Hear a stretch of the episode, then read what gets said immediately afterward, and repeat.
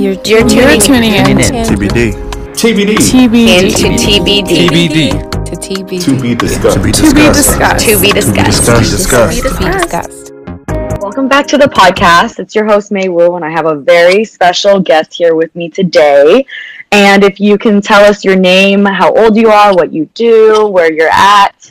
Yeah, for sure. Uh, hi, everybody. My name is uh, Khalid Osman. Uh, I'm a PhD student at the University of Texas at Austin. Um, I'm studying, I'm getting my PhD in civil engineering um, with hopes to be a future professor. Um, I love being in Austin. It's a new city for me. I- I've been here for about three years, but still feels kind of new. Originally from Portland. Uh, we I went to high school with May, um, and we've been friends since. So, yeah, that's me. Let's go, Techman. Yeah. Although I think they're closing down Benson from what I hear, but they're always trying to close down Benson. it's a never ending cycle, right? It is. Since you've been in school, I mean, since you're getting your PhD, how do you even like? I know you're working as well, so I feel like a lot of people think that when you're in school, you just can't save. Right, right. I mean, I, I think that that that can be the case, but I, I think saving in general, you can do it anytime, right? I mean, this is a conversation I have a lot. Is people will say, I only make hundred dollars a month, and so I don't want to save any money. And what I say to that is, you know, saving starts with saving is a habit, right? And so if you can learn how to save eight dollars out of every hundred, then you're saving money, um, and you're learning how to save. And so um, for me as a student, uh, I am working at the same time, and being a PhD student is a little different. Uh, most PhD students are uh, graduate research assistants, and so they get paid to actually um, be in school, um, at least Mhm. um, in the field that I am in. Um, to they get paid to do research, and you get. I mean, it's not a hefty stipend, but it's it's uh, it's a small stipend for you to live on, and it's enough for you to live, pay rent, and at the end of the day still save some money and, and have some uh, fun too. But i think saving really is, is one of those things that's a habit and you have to prioritize it. It has to be intentional right uh, Mhm. and you have to create a budget and so i don't know if that answered your question Yeah, def- well, yeah, definitely. And I guess to follow up with that is like, when did you start saving? so for me it was uh, i would say april 2012 i was like uh, i just finished my freshman year at college and it just hit me that like nobody in college is really wearing nice shoes right everyone's wearing flip-flops sweats whatever it is um, and i used to have a Mhm. shoe addiction so i would spend any extra income that i have on buying shoes um, but then after i went to college and i realized that like shoes aren't my priority and then i started just talking to the people around me and everyone was talking about saving money um, going on trips traveling um, doing that sort of thing and so I wanted to see how I could do that, and so I just I wasn't making much money. I was working minimum wage at the time, um, and I was going to school too at the same time, and so I just started seeing if I could save some money. Right, I'd put away a little bit every month and not spend it on shoes, and all of a sudden I had enough to go on a trip, and so I take my first trip, and then I get addicted to traveling. Right, and so now every time I want to travel, I I sort of make that my goal and so i set a goal for how much i want to save and i get to that point but just starting that habit early i think with small money um, when later i started to make a little more money i was able to keep saving a percentage of my income rather than focusing on the actual dollar figure um, if that makes sense Yeah, that makes sense. And so I'm wondering, like, even I guess beyond then, um, just saving, like, can you give someone, like, maybe who is really new to saving, like, some tips on, like, how much they should save and, like, what does that mean to put money aside in, like, a bank account or um, whatever methods? Right, right. No, definitely. So, I think everyone's uh, everyone has to assess their own circumstance, right? And so, if if you're making a thousand dollars a month, thirty percent of that automatically goes to rent, and then uh, if at a thousand dollars you're being taxed to a twelve percent. So that's already forty two percent gone, right? And that leaves you Mhm. with about 50, 58 percent. Yeah, fifty eight percent of your income is left for you. Um, and so with that 58%, you're going to have things like insurance and phone bill and blah, blah, blah. But when all of that is done and all of your necessities are out of the way, that money that you have left, that's where you get to decide what to do with it, right? It's not going towards a necessity. And so I, I would say assess your situation and, and to start off, just pick a percentage. Tell yourself, I'm going to save 10% every month. and I'm gonna put this 10% in a shoebox to start off, right? And Mhm. when that shoebox gets uh, too small, I'm gonna go open a savings account. I'm gonna put that 10% in a savings account, and regardless of what I make this month, if I'm able to pay off all my necessities and I have some money left, I'm gonna put 10% away. Um, I think that's a great way to start. And then later, when you uh, start your career, you start to think about things such as uh, making your money work for you, right? That's a common phrase that's always said. Um, and I think we're going to go into more details later um, about that. But looking at making your money work for you, but it's all about delaying gratification. And so, what I mean by that is when you save money, you're putting that money away to use for something later that might be better than what you would have spent it on today or tomorrow. And so, uh, when I say that, put that 10% away, if you put it in a savings account, um, that's one way to do it. A shoebox is one way to do it. You have um, individual retirement accounts if you want to save money for retirement. Um, if you have specific goals, and like I want to buy a car, I want to buy a house, um, banks help you set up savings accounts to meet your target savings amount. And so you just work with the banker on that. Um, there, you can put your money into the stock market. That's an option, um, but that one will require a little more uh, work uh, on your end. But at the end of the day, really saving money is is the most important thing because you need to save money first before you can make your money work for you.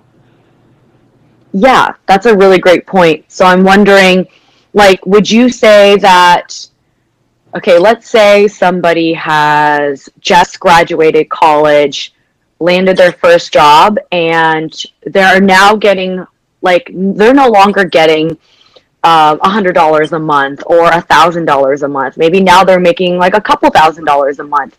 And so, what would you suggest for somebody who is now making like a 50k salary and they're they have a lot more money not a lot more money but a more spendable amount of money their lifestyle can actually make some shifts or changes so what kind of suggestions would you give for someone would you say that just the savings in a bank account is the right route to go like how can they go beyond just like cushion money in their bank account No, definitely, definitely. That's a great question.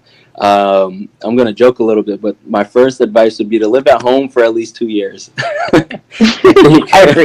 I think what happens is we we graduate college and we want to be big kids so fast, and so we go out and you know, like I said earlier, most people are spending thirty to forty percent of their income on rent. You know, that's just right off the top. Boom, it's gone. So if you're making Mhm. fifty thousand and thirty percent of that's fifteen to twenty thousand dollars a year that's gone just to rent, right? Just so you can live somewhere. So if you have, and I know everyone's circumstances is different. So if you have the opportunity to live at home, um, put your pride aside. You know, take that time to just sort of save up as much as you can, right? Um, Mhm. After that, I would say uh, most companies or organizations, uh, if you work for a private company, they're going to have what's called the 401k. Um, if you work for a nonprofit or a government organization, they call it a 403b. They're pretty much the same thing. The 401k has a little more administrative um, administrative things that you have to go through, or that they do on their end, and then the 403b has less because it's a non uh, nonprofit or a governmental organization. Um, whatever your company or organization is willing to match, always put that much away. What I mean by that is like most companies will start you off at like three percent matching, um, and so I would say for your 401k and your retirement, at least put that three percent in there because if you put up to three percent, they'll match up to that three percent. Anything above that is up to you. But my suggestion for somebody making 50k a year, I would say, you know, anywhere from three to five percent in a retirement account is good, um, because starting off right after college, you have a lot of expenses, student loans, um, getting your life started, et cetera, et cetera. Um, I would say put that three to five percent in your 401k, right? That's one Mhm. thing. Um, and the 401k actually, it has a yearly limit. I believe it's about 19,000. They raised it last year. Um, that you can put in there. And of course, you know, when you're making 50K, you're not going to put 19,000. But as your income starts to increase, you want to start thinking about maxing that out because it's all pre-tax income. So if your salary is 50,000, the money that you put in your 401k is pre is uh, the money is your gross income, not your net income. So um, the money that you make before taxes is what gets put in, and then afterwards, whatever's left is what they tax. And so sometimes, um, and this might be beneficial at the 50k rate, but what can happen is that it reduces your tax burden, right? It shows that you're making less money than you actually are, which may reduce your tax bracket. It's not always the case, but uh, my point there is for 401k or 403b, always do at least the matching that your organization does. and then above that is up to you. Um, and then in terms of just putting money away uh, for yourself, there's there's on top of the 401k and 403b, what are you have individual retirement accounts, right? And individual retirement accounts or IRAs, those are managed by you. So the 401k is typically managed by your company. You still get to choose how you want to invest it, but is managed by your company. But an IRA is managed by you. You are the the the person who uh, manages that. And so there's two types. You have your traditional IRA, which would you would do if you don't work for a company that offers a 401k, and then you have the Roth IRA. Um, mm-hmm. And your Roth IRA is actually post-tax income, so income that has already been taxed. You put it away, and after you turn, I think 58 and a half, you can start withdrawing money from that account, and it's mm-hmm. not taxed because you've already paid tax on it, and so now it's not taxed, right? Um, mm-hmm. And the limit on that is actually six thousand a year, and so if you're making 50,000, you don't have to do the full 6,000. Um, that's just the max that you can do. But putting something in your Roth IRA, I think, or establishing a Roth IRA and putting some money in, I think would be a good route to go. Um, and whatever percentage that is, I think is just dependent on how your finances look, right, and what your circumstances. But if you can maximize it and put that six thousand dollars a year in there, um, that's just money for you to use when you turn 58 and a half and pull out. Um, and I always encourage people to put that money away for retirement because the sooner that you do it, the more that it grows due to compounding, right? Um, everybody talks about compounding, whether it's banks or um, retirement accounts or whatever. That everyone talks about compounding, and so the sooner you start compounding, the more you'll earn, or the more you'll your money will grow by the time that you're retirement age and you can maybe even retire early. Of course, all of these accounts, um, retirement accounts, do have penalties if you p- withdraw early, mm-hmm. unless for certain reasons. So, like a Roth IRA, if you're, I think it has two two conditions. I think one is if you're putting a down payment on a house, you can withdraw some money without penalty. And then I forget what the second one is, but they, it's not suggested that you pull out money early from your retirement account and they sort of set up those penalties to remind you of that delayed gratification to hold on you don't need that money now try to live as if you don't make that money and it's not there um, just pretend it doesn't exist right yeah so, and sorry can you go back to what compounding means it cut off a little bit so i was wondering if you can restate that right right so compounding just means uh is but the way it is that your money every year so if you let's just think about compounding as like a snowball going down a mountain right Mm-hmm. And so it starts off as this small thing, but as it picks up snow, it grows really, really fast and it gets bigger really faster, right? And that's the compounding effect of money. Um, when you put money into a retirement account, the longer that it's in there, the bigger that it'll grow. Um, the shorter time that it has, the smaller it'll grow. So if you think about a snowball, if it starts at the top of the mountain, by the time it gets to the bottom, it'll be a huge snowball. But if you start at the middle of the mountain, and by the time it gets to the bottom, it won't be as big um, and that's due to the compounding, how much it picks up as it goes. Yeah, that makes sense. That, yeah, that is actually a great analogy. And um, I do have a question about uh, 401k, Roth 401k.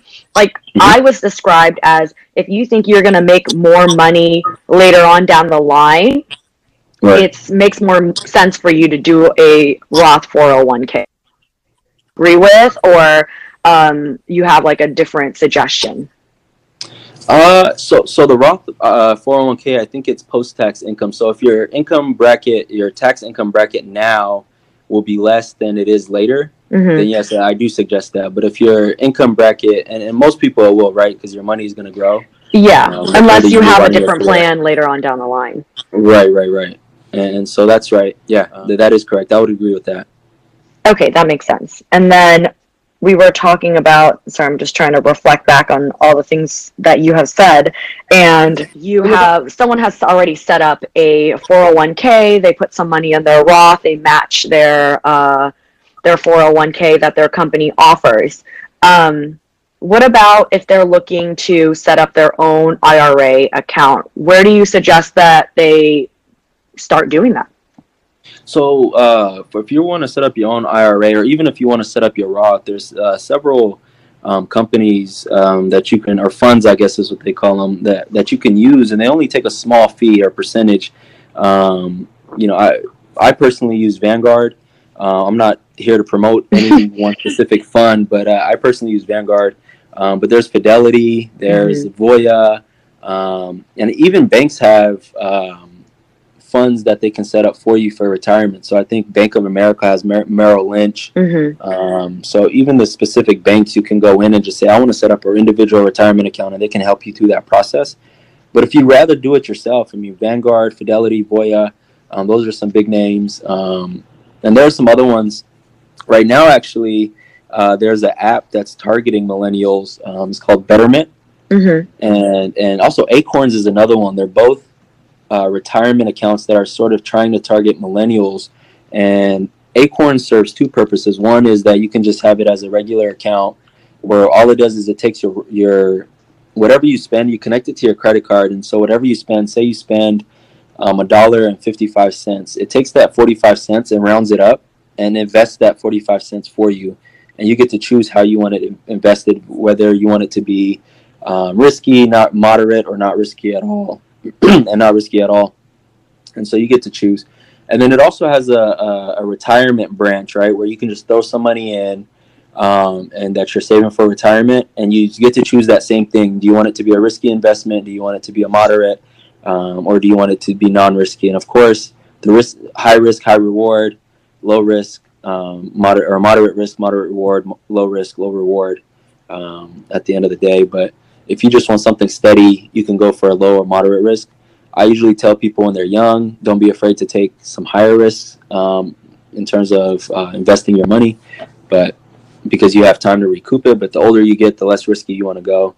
Um, but we're not talking about investments yet. In terms of just retirement account, Acorns is one, and then Betterment is the other one. And what they do is basically they take the work out of your hands, so you don't have to choose a fund. You really just all you choose is how risky you want your investments to be hmm and they do all the work for you and they take a small percentage i think it's like 1% or a tenth of a percent it's a really really small amount that they take um, So are they different than Acorn as a sense of Acorn also takes your change? Do you have like a reoccurring amount that you can put in, um, or they you can just put in a big lump sum? either way uh, for acorns you can do a re- you can set it up for reoccurring um, you could set it up for where you just deposit a large amount and once a year say you just want to make you know a $2000 deposit into acorns once a year you can do that Is that the And same for also- Betterment? Yes, yes. Uh, all of them are that way, where you can set it up to where you have a reoccurring amount. You know, they say take this much from my check monthly, or you can say, uh, or take this much from my bankly, or you can set it up to where you just deposit a large amount once a year or twice a year or whatever works for you. They they don't force you to put any money in there. Um, they're really set up for you to put what you can afford to put in there hmm and then uh, they help you invest it just for a small fee. With and it takes the work out of your hand, um, and they do all the work for you. They pick the stocks, they pick the funds. Um, you really just tell them how you want it invested, I guess. Yeah. So I would, I guess I would ask next: Is this like something that you accounts that you don't want to touch, or do you think accessing these funds down the line is uh, like a smart move? So uh, when I think about retirement, it's it's always funds that I, I don't want to touch until I'm you know sixty or sixty five or when, when I can touch them and there won't be a fee because anytime you pull money out of a retirement account early, you get taxed at the, your current rate um, because they're you get taxed at whatever your current income rate is, and then you also pay a penalty fee. It's a dangerous game. I, I always like to think of retirement money as just money that you forget about or money that you never had to begin with hmm and then let it surprise you 40 years down the line. So would you say? to save all this money. So would you say that like Acorn and Betterment, if you're doing this, you probably don't want to access the funds until way later on down the line? Yeah, yeah, I would say that. I mean, you can look at the funds and see how your money is growing, hmm and you can go in and adjust. You know, say you know you're a little older now and you want to go from being a high risk to moderate risk, or you want to go from moderate to low risk. Um, you go in and you can change those settings at any time. So it sounds like this is a lot of planning for like retirement. What about if you're planning to do some kind of like investing, um, but you can have access to the funds with less of a penalty than your retirement funds? Right, right, right. So before we talk about um, investing on the short, so th- those are long-term investments, right? Retirement is always long-term investments. Um, And what you're wanting to talk about now is short-term investments, right? Looking at um, investing in a company and then two or three years pulling out, using that money to buy a house or using that money to buy a car or whatever, which is also a great way to sort of diversify your money and uh, make your money work for you. Um, there are risks involved, and the the difference between long term investments and short term investments is um, how they're taxed. So, um, say you you buy a share of Apple today, if you hold that share for at least a year, then it's taxed as a long term capital gain, which is I think fifteen percent right now. Don't quote me on that, but I believe it's about fifteen percent. But say you uh, Apple has an amazing quarter and it spikes thirty percent, and you want to sell right then at the high point because you need the money right away um, you can do that. It, there's no problem with it. Mm-hmm. Um, you can take your profit and it'll just be taxed at your income rate because it's considered income at that point. And so, if you're in a higher income bracket, then all of a sudden you're paying a lot of taxes on them. You might as well just wait for the capital gain. Mm-hmm. But sometimes you know you never know with stocks whether it'll go back to that price for you to you know take the 15% later that the 15% hit versus the 30 or 22 or 30% hit that you might have taken. And so you just have to think about those things in terms of how your taxes are working. Mm-hmm. But uh, for investing in individual stocks or investing in index funds or um, trying to grow your money in the short term, I think it's a great idea. It's it's always good to um, diversify your portfolio. But my the number one rule with investing in the short term is always invest money you're willing to lose, right? And money that if you were to put that money into the market and it disappears tomorrow, it wouldn't hurt your livelihood, right? Mm-hmm. Um, and my other rule would be to to not look at it as a way to make fast money. Um, you you do see a lot of people out there on YouTube and um, even in the in, on Twitter and some of the chats talking about how they made ten thousand dollars overnight by investing uh, um, in a stock. Or if you can think back to two years around this time, two years ago, everyone was trying to promote Bitcoin, right? Mm-hmm. Um, Bitcoin went from three thousand to eighteen thousand in a matter of I think three or six months, and everybody wanted in. Um, and then it, it crashed back down and hasn't recovered to that 18,000 point since then. Right. Um, and so, one, you know, make sure it's money that you're willing to lose, and two, um, don't look at it as, as don't look at it as a get rich quick scheme.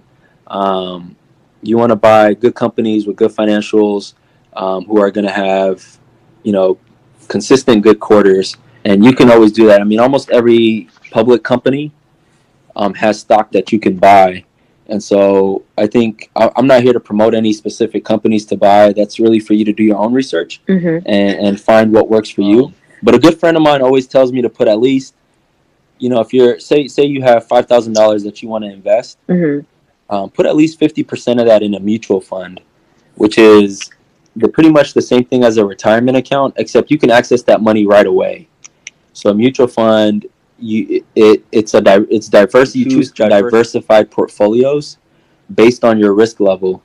Um, and they they invest the money for you again they take a small amount but you can access that money at any time you can say i want to sell it all now and take my profit without any penalties. All it happens that it all that happens is that it gets taxed. And so whenever you have some extra change that you want to invest, my suggestion would be to put at least 50% of it in a mutual fund because that'll be a little safer than buying individual stocks. And so would, mutual would, funds can be bought through the same thing as I mm-hmm. mentioned earlier. The same people who do retirement accounts also do mutual funds.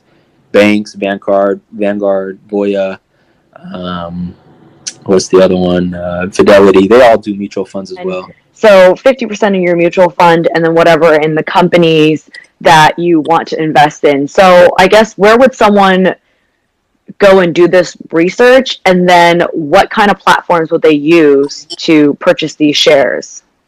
Right, right. And so actually um, say say you're interested in a company, um, say I'm interested in Apple. I can literally uh, go on Google and I can put the cash sign mm-hmm. and then I could put Apple, and it'll show me everything their stock price for the last five years, or it'll show me their stock price for the one. I think it shows one day, one week, one month, three months, one year, and five years. Mm-hmm. And so you can see what the, the stock has been doing for the last five years, or you can see what it's been doing for the last three months. Um, you can see what it's been doing for the last week, and then you can also go on Yahoo Finance, and it'll have all their financial information um, per quarter. How many? Uh, what was their profit last quarter? What was their revenue? Um, uh, how many phones did they, if you're looking at Apple, they usually report iPhone sales, but they stopped doing that. Uh, how many MacBooks did they sell? How many iPads did they sell? Are they coming out with new products? Um, and you can base your investment off of that. Um, but every company is going to have different metrics that you can base your investment off of. Um, but one thing that's good to look at is the stock price. So if a stock price is hitting hitting its all time highs, it's probably not the best time to buy, right? And stocks is usually buy buy low, sell high. Mm-hmm. And so if a company just hit their all time high, and I'm not going to say this is this is the case every time, but I would say a good percentage of the time that's not a good time to buy because a lot of people are going to sell, um, driving the price down to a point where now you can get in. But if it's a company that you believe in and that you think that their financials are great, you can buy them at any time and just don't look at it for a year or two and see what the stock does, uh, what the price does. And so um, I think it goes back to what I was saying earlier. One, you know, you you got to be willing to lose it all Mm-hmm. um, and be able to still live. Um, and two, just be smart about it and don't try to get rich quick. Be patient. I think the name of the game is patience. Warren Buffett always preaches preaches patience. Um, stock price across the board is so driven by um, headlines, news, uh, whatever's going on in the world. You know, if uh, the president tweet tweets something about lately, the last few months, it's been um, the trade war with China. Mm-hmm. Every time a tweet comes out, the stock price plummet. Um, when another tweet comes out saying things are going well, the stock prices go up. And so um, it's always good to watch the, the three big uh, indexes, which are the S&P 500, um, the Dow Jones Industrial, and the, the NASDAQ. Those three can sort of most of the time tell you what the market is doing that day, um, whether it's up or down. Um, and so I preach I would pre- preach patience. Um, for buying stocks, all those same retirement fund managers and banks, they also let you buy individual stocks, um, and and they help you create portfolios too. Um, but uh, right now, one of the game changers that a lot of younger people are using is Robinhood. Mm-hmm. Um, it's an app in the in the App Store. It's zero commission, zero fees. You can buy and sell stocks as much as you like, and they don't charge you for it. The I think the only downside to Robinhood is if you want to be a day trader, you have to have at least twenty five thousand dollars in your investment account Mhm. before you can day trade. And day trading is basically buying and selling stocks by the day, um, or by the hour, by the minute Mm-hmm. um, rather than buying a stock or buying a company and holding on to that stock until it, and letting it mature. They just do daily swings. Um, that's the biggest difference. But um, other than that, Robinhood is a pretty good platform. I think as your money grows, um, you want to look at going more traditional uh, through other avenues Mm-hmm. because uh, I'm not sure how much Robinhood is insured up to, but you always want to look at how much it's insured up to and make sure you don't exceed that amount. Um, but I think for, for most young professionals who are just starting up, you know, they're not about to put a million dollars into the stock market right away. And so Robinhood is a great platform. Yeah, and I think they give you um, a stock or a Bitcoin when you first join. I don't know if they still do that, but I, I kept on hearing those advertisements. Right, right. They do that. And it's usually, uh, you know, they advertise like, we'll give you an Apple or this, but they end up usually giving you something that's worth about five or six dollars. So Mm-hmm. it'll be like a, what a Fitbit or a Groupon or something like that. Um, but I mean, at the same time, that's that's your first stock. Now you own one share of Groupon or one share of Fitbit, and it's a great way to start and just to watch and learn. You know what the market is doing.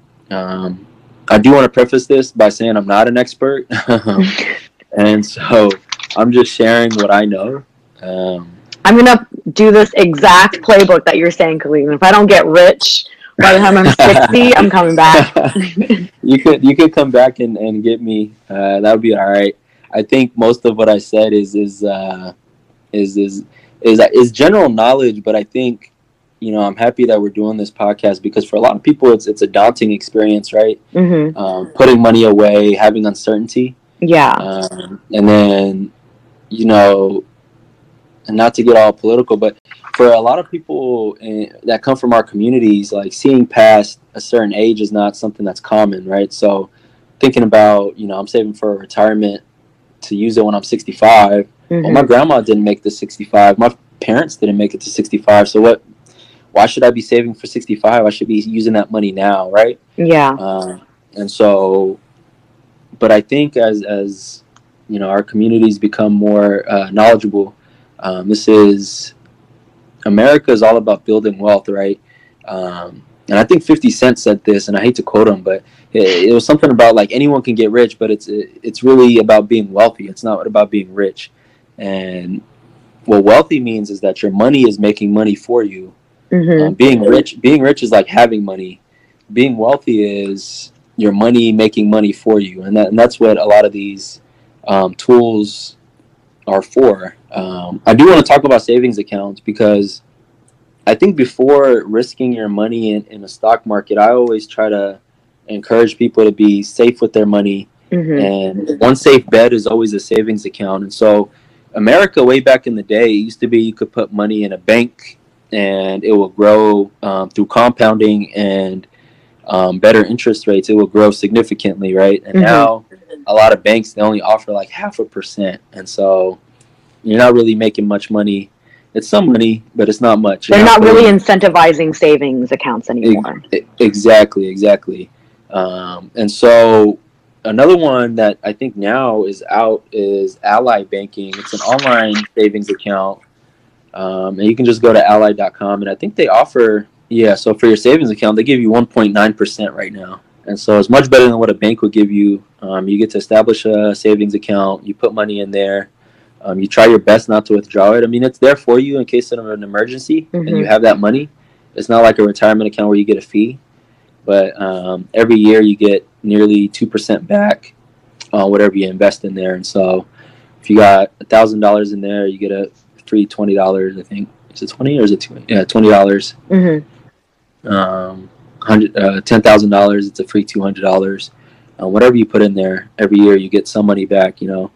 Um, Yeah, and- which is better than a typical bank because I think I did not get like barely anything back on my bank, and sometimes they charge you. So yeah, yeah. I think a lot of banks now, if you do more than like five transactions in a month of pulling out it, because they, they don't want to they want to incentivize you to save, right? mhm. And so when you pull out, I think a couple more than like three times or something a month, yeah, they tend to charge you a fee for it, and so typically, depending on how much you have in the account, the fee tends up ends up being more than they give you in terms of your interest rate.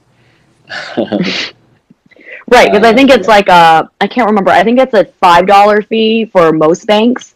Um, but it really depends on who your bank is. Of course, if you have like a credit union, I'm sure the the policies and the uh, charges are way better.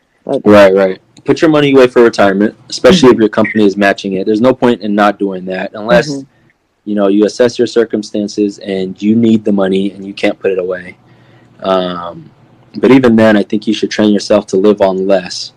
Um, like for me right now, my my uh, retirement contributions are automatically deducted from my paycheck every month, hmm and so I just go home realizing that this is how much I make. Mhm. Like I don't even consider that that money has been taken out, and that's been my mentality. I think the next thing would be to establish a savings account um, because you need to have an emergency fund, right? You can't just go and put all your money in the market or in a, in a property or whatever the investment is without having an emergency fund because anything can happen at any point. hmm Um, and then after that, I would say establishing a mutual fund, which you can consider almost the same thing as a savings account with a little more risk, but also maybe a little more reward um, per year, uh, depending on how the market does.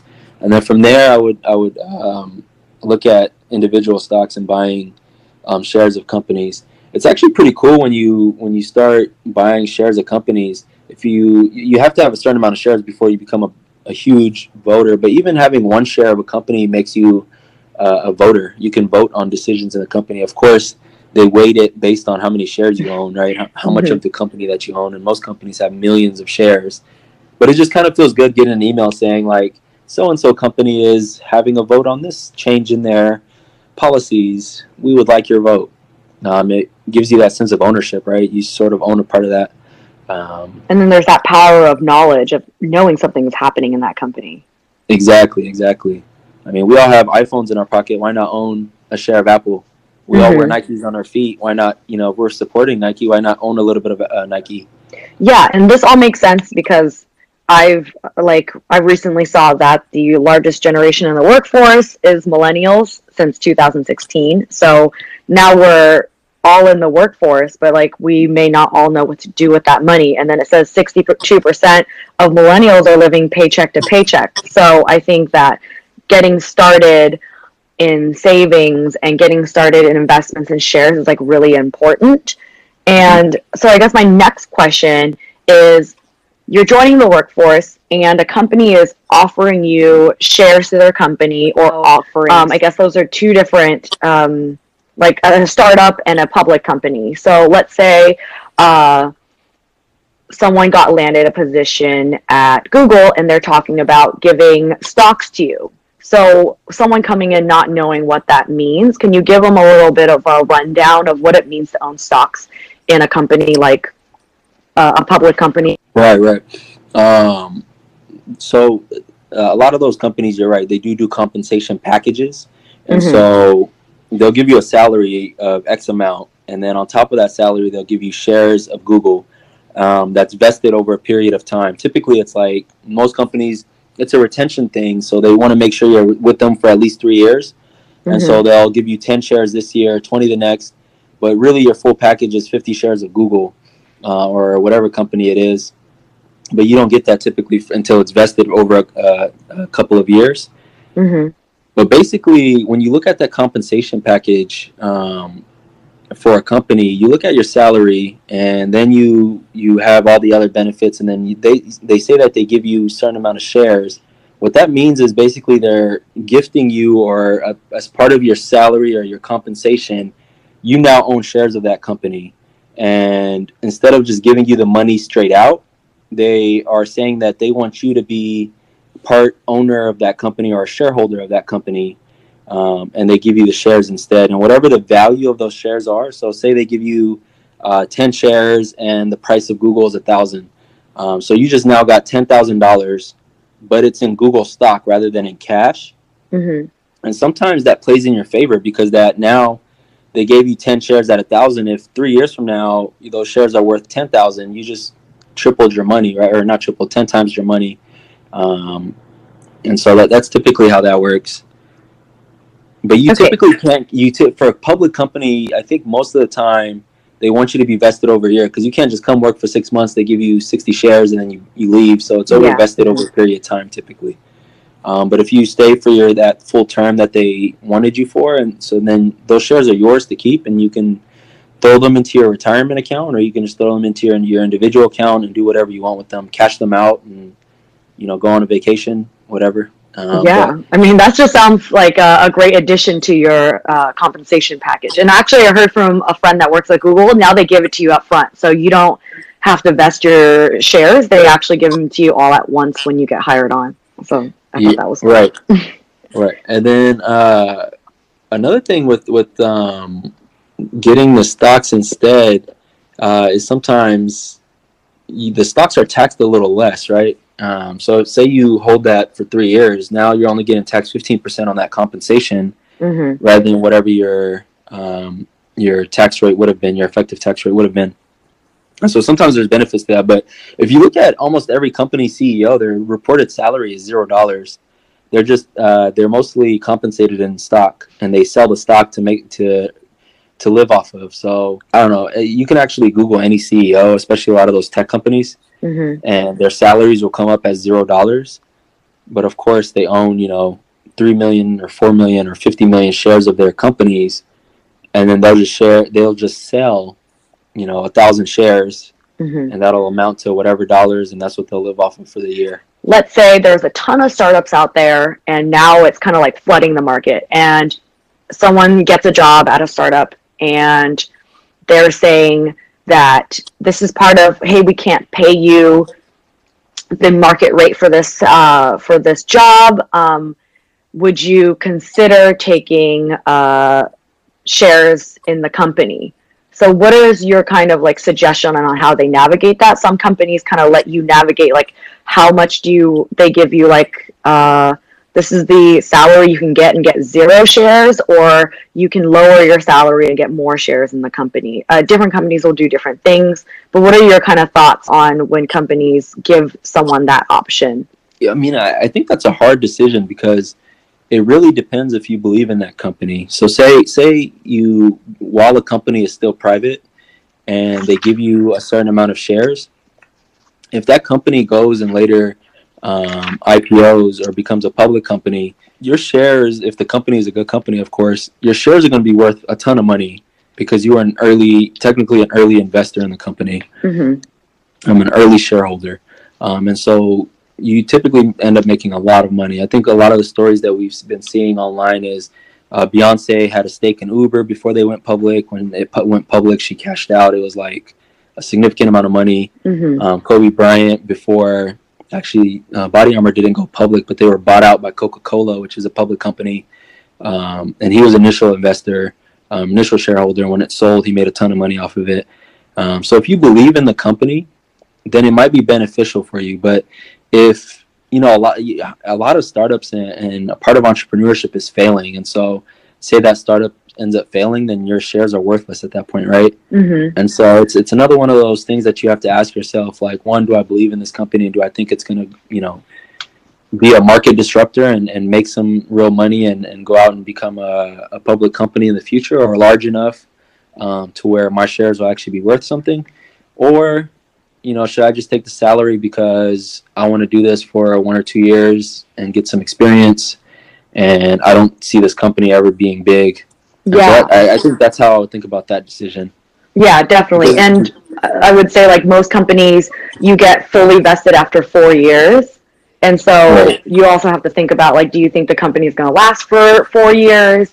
And are you going to stay there for four years as well? So if you're not going to stay there for four years, you may not get all of your stocks. Right. That is definitely true. Yeah.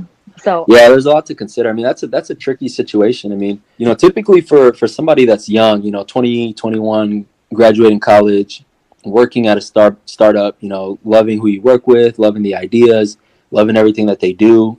Yeah, I mean, it tends to be like to worth it to you, right? You're making a decent salary, and now you own comp- part of a company that you believe will end up being um, successful. But the other part of that is sometimes people graduate, they have families waiting on them, um, they have um, loans waiting for them, or whatever it is, they have to live. And, you know, deferring your compensation is not ideal at that point, right? mhm. Um, and so it just, it's all circumstantial and what you think is right for you at that moment in time. Yeah, that makes sense. And we just talked a lot about like ways to save and types of savings. And I guess now, like, what now I kind of want to like, and I don't know- I don't know if this is like a negative note, but like tips because I think not everyone, I wish that everyone would go the route of saving that we just discussed. But even throughout this conversation, I've learned a lot. So thank you. But I also want to like say, what do you think are things that people should avoid as well, like pitfalls that people fall into? um, and kind of like your tips and like your cautions, I guess too. I, I- I think I think one one of the things um, that's important to me is I'm just thinking about earlier what I said in terms of like when I started saving. I started saving after I stopped buying shoes Mhm. because I had a shoe addiction. Mhm. Um, I'm also guilty of but- this, but I don't know if it was to your extent. but but the thing is like I realized like after a while the reason I was buying shoes wasn't because I loved them. It was because I wanted to be able to impress other people, right? hmm And so a common pitfall, I think, in our age, and so, but if shoes is something that you love and, and it's your passion, um, you know, nothing beats spending money on your passion because life is short. hmm Um, and if that's something that's important to you, then I'm not, I'm not saying anything bad about somebody who wants to buy shoes. Um, that was just like a personal decision for me. But I think a common theme in, in our age group and, and I see in people younger than us, and this actually goes for the rest of our lives because I see our parents doing it too, hmm is that we spend a ton of money trying to impress other people. Yeah. It's not things that we really want for ourselves or things that we're passionate about.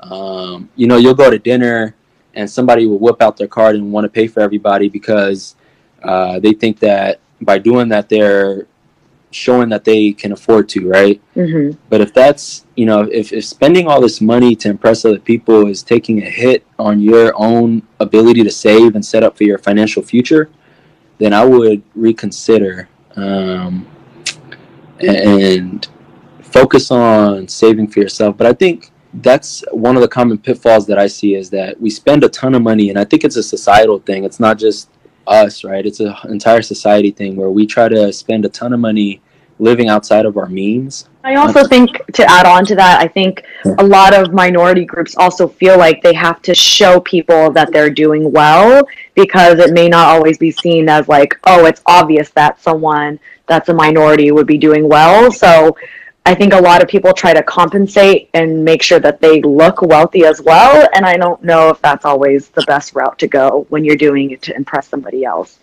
Exactly, exactly. I mean, um, another common uh, pitfall that I see is, uh, especially if you if you spend you know at least if you spend thirty seconds on Instagram, you'll see this. Everybody's always constantly posting food, um, and food should constitute uh, uh, some of your budget. But I think sometimes we end up going overboard on in terms of eating out. hmm Um, and so, uh, some tools I, I would recommend, um, just so you can. I mean, I think a lot of banks do this now, but if you download Mint, uh, it's an app. Yeah, you connect all your apps to it, and it'll email you every, I think, Saturday or Monday, and it'll say, "This is how you spent your money this week." hmm And if you see that like 98% of that was restaurants, maybe you should reevaluate, you know, how you're spending your money. Um, another app is uh, Personal Capital, which lets you see not only your your spending, but also your retirement and your savings and all the other accounts that you might have. Um, and so those are two apps that I recommend that I use. Um, and I just look at them at the end of the month and I see where did my money go. Um, sometimes, and this is a common pitfall, is that we see five dollars here, five dollars there, ten dollars here, ten dollars there, and we never think about how it adds up. hmm And we look at it at the end of the month, and it's like, oh crap, I spent three hundred dollars this month eating out, when I could have spent, you know, hundred dollars. Um, I didn't need to eat out all those other times, um, and so that's one of the things. I think visualizing your money is important hmm like see, seeing where it's going and being intentional about that i think that's part of being a young adult um, i'm not going to sit here and say everyone should create a budget um, you should budget um, but that can be an arduous task sometimes so um, if there's these apps that let you see how you spent money and then you can make adjustments based on how you want to spend money uh, next so Yeah, I've actually been trying to exercise more mindfulness in my spending. And so, uh, shout out to my friend Jess. She had talked to me about this Monday to Wednesday, no spending any money. And so, that for on Sunday to purchase all my food I'm going to eat Monday to Wednesday. If I need to get gas, if like anything needs to be purchased, I do it um, before or after. So, that actually gives me time to think about if I want something. So, like, let's say on Monday and Tuesday, I'm like, oh, I need to buy something on Amazon because, um, you know, that's like something I think I need. But then maybe by Thursday, I'm like, actually, I might not even need this thing on Amazon. Um, so I don't need to actually purchase this. So it gives me time to like think about, do I really need it? And then it prevents me from impulse buys or impulse eating out.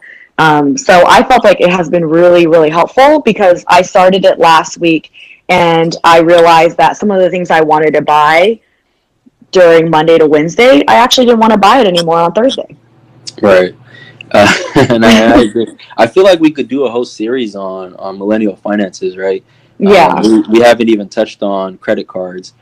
Um, you know, a few years ago, or not a few years ago, you know, in 2012, the big bubble was mortgages. Um, right now, we're seeing uh, in the United States a large amount of credit card debt. It's, it's credit card and car loan debts. Um, they're much smaller than mortgages, right? So hmm I'm not going to say I'm here predicting a crash or anything, but um, there is an uptick in the amount of loans that are being taken, or not the amount of debt that is being taken out on credit cards and car loans. So, um, credit cards is one, budgeting is another. we could literally do an entire finance series, but um, yeah, I think this was a good like starter pack for millennial finances because I think we just got to get the information out there and then we can continue building on to you know, like what are the best practices and like what are our thoughts on specific things like credit cards. And I mean, credit cards is super dangerous, but also could be used in a way for you can get points. And, you know, if you use it well, you can use those points in your favor. Right, and then it's also pr- protective, right? Because mm-hmm. if you're spending everything on a credit card, if someone steals your credit card, the bank can reverse those funds in a day. But if they steal your debit card and they just wiped you out, now you can't pay rent because the bank can't give you your money back for a few days. What are you going to do, right? Right. Um, and so it's always, that's always a tricky thing. Um, but I'm also not going to sit here and say everyone should have a credit card, right? If you don't feel like you've managed your finances well before, hmm then going to get a credit card will only make things worse. um, I think you do need to learn how to manage your money in a way that you're responsible once you do get a credit card. But I would just like to end on like the importance of saving. Um, I probably should have started with this, but it's really hard to do anything in this country without saving money. Um, and I think it's so so important that no, no matter like saving is a habit, delayed gratification is a habit, and I think I started with that.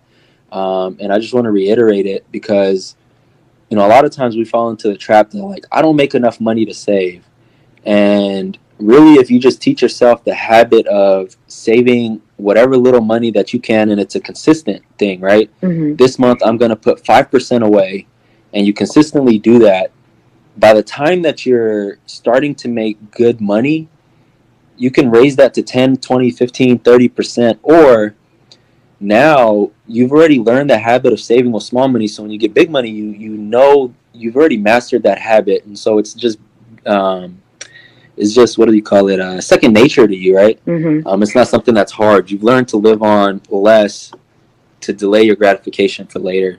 So it's really hard in this country to do anything when you don't have a savings um, because, you know, and having the ability to save is also a blessing. I don't want to sound ungrateful, but um, when you think about things such as like the the cycle of poverty and um, a lot of the the increasing wealth gap and living paycheck to paycheck, that gap is increasing because the people who can relate to us and come from our backgrounds, we don't make enough to save, right? hmm And so we don't learn those habits at an early age to a point like when we become adults, we're so eager to have what we never had before that we just spend like crazy rather than working to sort of decrease that gap. And I'm not going to say this is these are my own personal opinions. These aren't facts, but in my opinion, I think that's what it is is that we didn't learn those habits. So by the time we do end up making some decent money to where we can save and set up our futures, we end up spending more than um, saving. So I can go on forever, but uh, Well, I- this was my- great. my like, point is this, I yeah, and I feel like you made some really really great points, and you know, thank you for so much for joining the podcast and sharing your knowledge. And um, I think this will be super helpful if other people have um, more questions about what they want to hear in the next episode. Definitely message me, and then Khalid, hopefully you're down to join for part two. Definitely, definitely. I'm always down. I'm always down to have a conversation with anybody. I'm, I love, you know, spreading knowledge is why I want to be a professor. So if anyone wants to listen, I'm willing to talk. Ooh, how can they contact you? uh, I'm on Instagram. Uh, my email is uh, k k osman k o s m a n at utexas.edu. Um, I'm always available. I'm on Instagram. It's uh, Khalid K H A L I D K and then O S M A N. So just at Khalid K Osman. I'm on Twitter. Um, so I'm pretty easy to find. well, I'm, on, I'm on LinkedIn. oh, li- oh yeah, add him on LinkedIn. I'm sure it's also Khalid Osman. yeah, Khalid Osman. If you look up Khalid Osman and then University of Texas, I'm Um, well, thank you for joining the podcast. It's been super insightful.